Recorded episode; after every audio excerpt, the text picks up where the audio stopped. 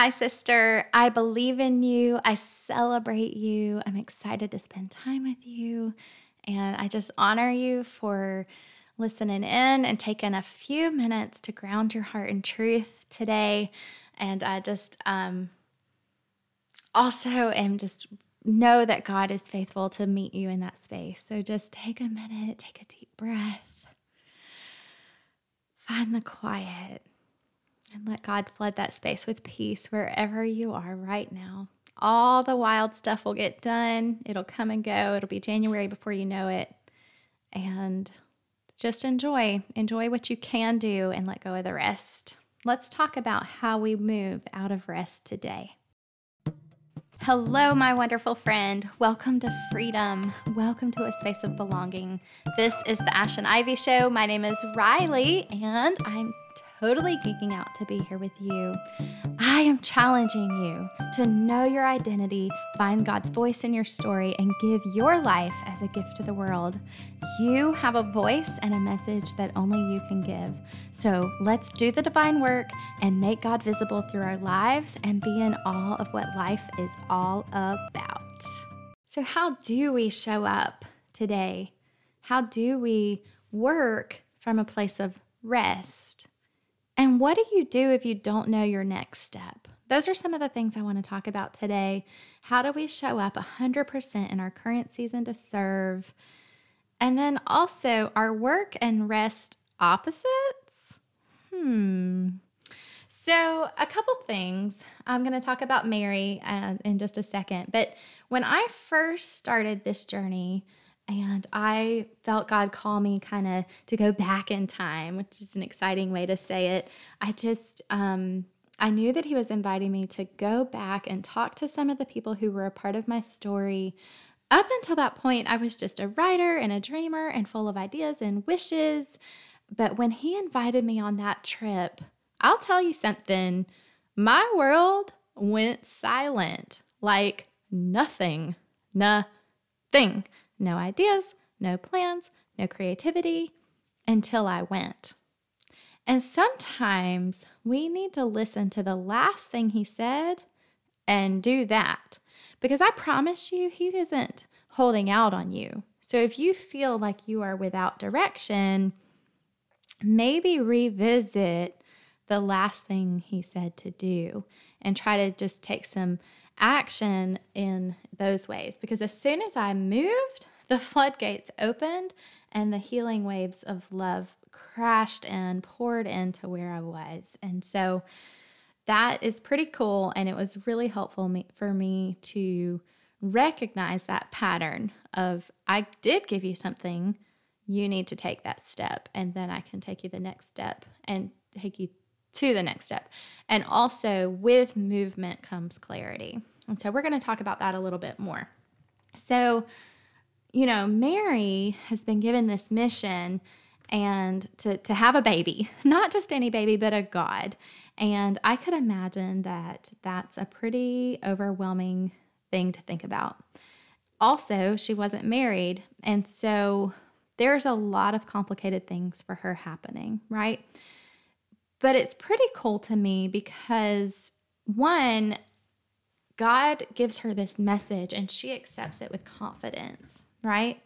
And it's kind of neat how when God gives you a message, you can move in confidence. You don't need the approval of anyone else because you've already gotten the biggest approval you could possibly have.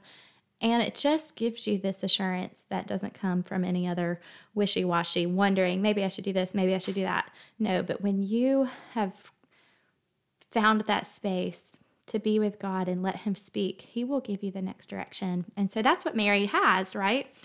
And so she takes action. She got away. And that sounds wise, right? Because sometimes we need that breather. We need some space to clear out all the other voices, the other opinions, the other expectations. One thing mattered, and that's all she needed to think about. So she goes to Elizabeth and she receives this affirmation. And I love that because it was customary for a pregnant woman to rest for three months. But instead of resting at home, she decides to take this trip. What if she had decided it was too scary to go? What if she had just stayed in the bed and isolated? What would have built up in her mind as truth? Yeah, like her belly would have still grown, right? She still would have felt nauseous. there would have been other symptoms, but still in isolation and and being by herself with that lack of action, doubts could creep in and fears about what others would think and blah, blah, blah, blah, blah. Instead, she took action to rest with someone. She let joy fill her heart. She was filled with thankfulness. And I just have a feeling that that was not an automatic thing. I have a feeling that that was her practice, her her core belief. but go back three weeks her um, her choice, her habit to have a heart of thanks. And so in Luke 139, she goes back, she receives this confirmation from Elizabeth, and what a gift to get that bonus that, yeah, from God, like, yes, I know what I'm doing. I'm with you. You're not alone. We've got this together. And so I want to add here that rest and action are not opposites. She took very intentional action to go rest with her aunt. She took action to leave town and find quiet. She took action to remove the distractions and the onlookers. And rest also just so often requires intentionality. So those things are not opposites, right?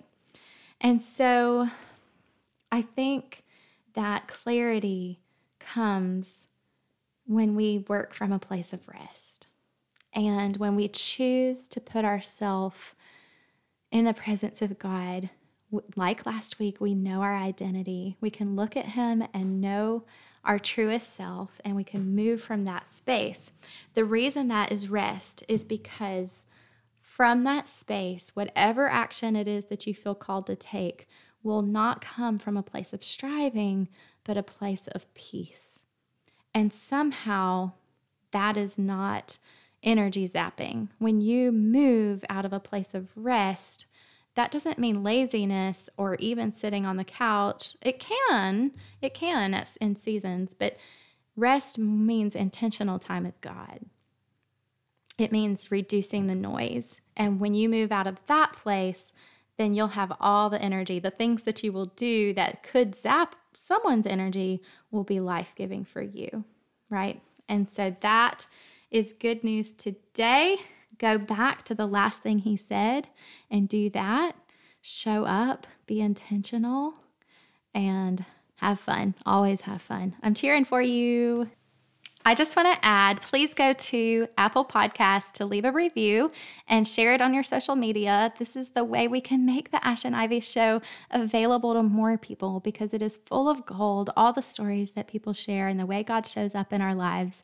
Uh, we want to make that available. We want to make God visible. So share it and tag me when you do that. I'll send you a gift. Mwah.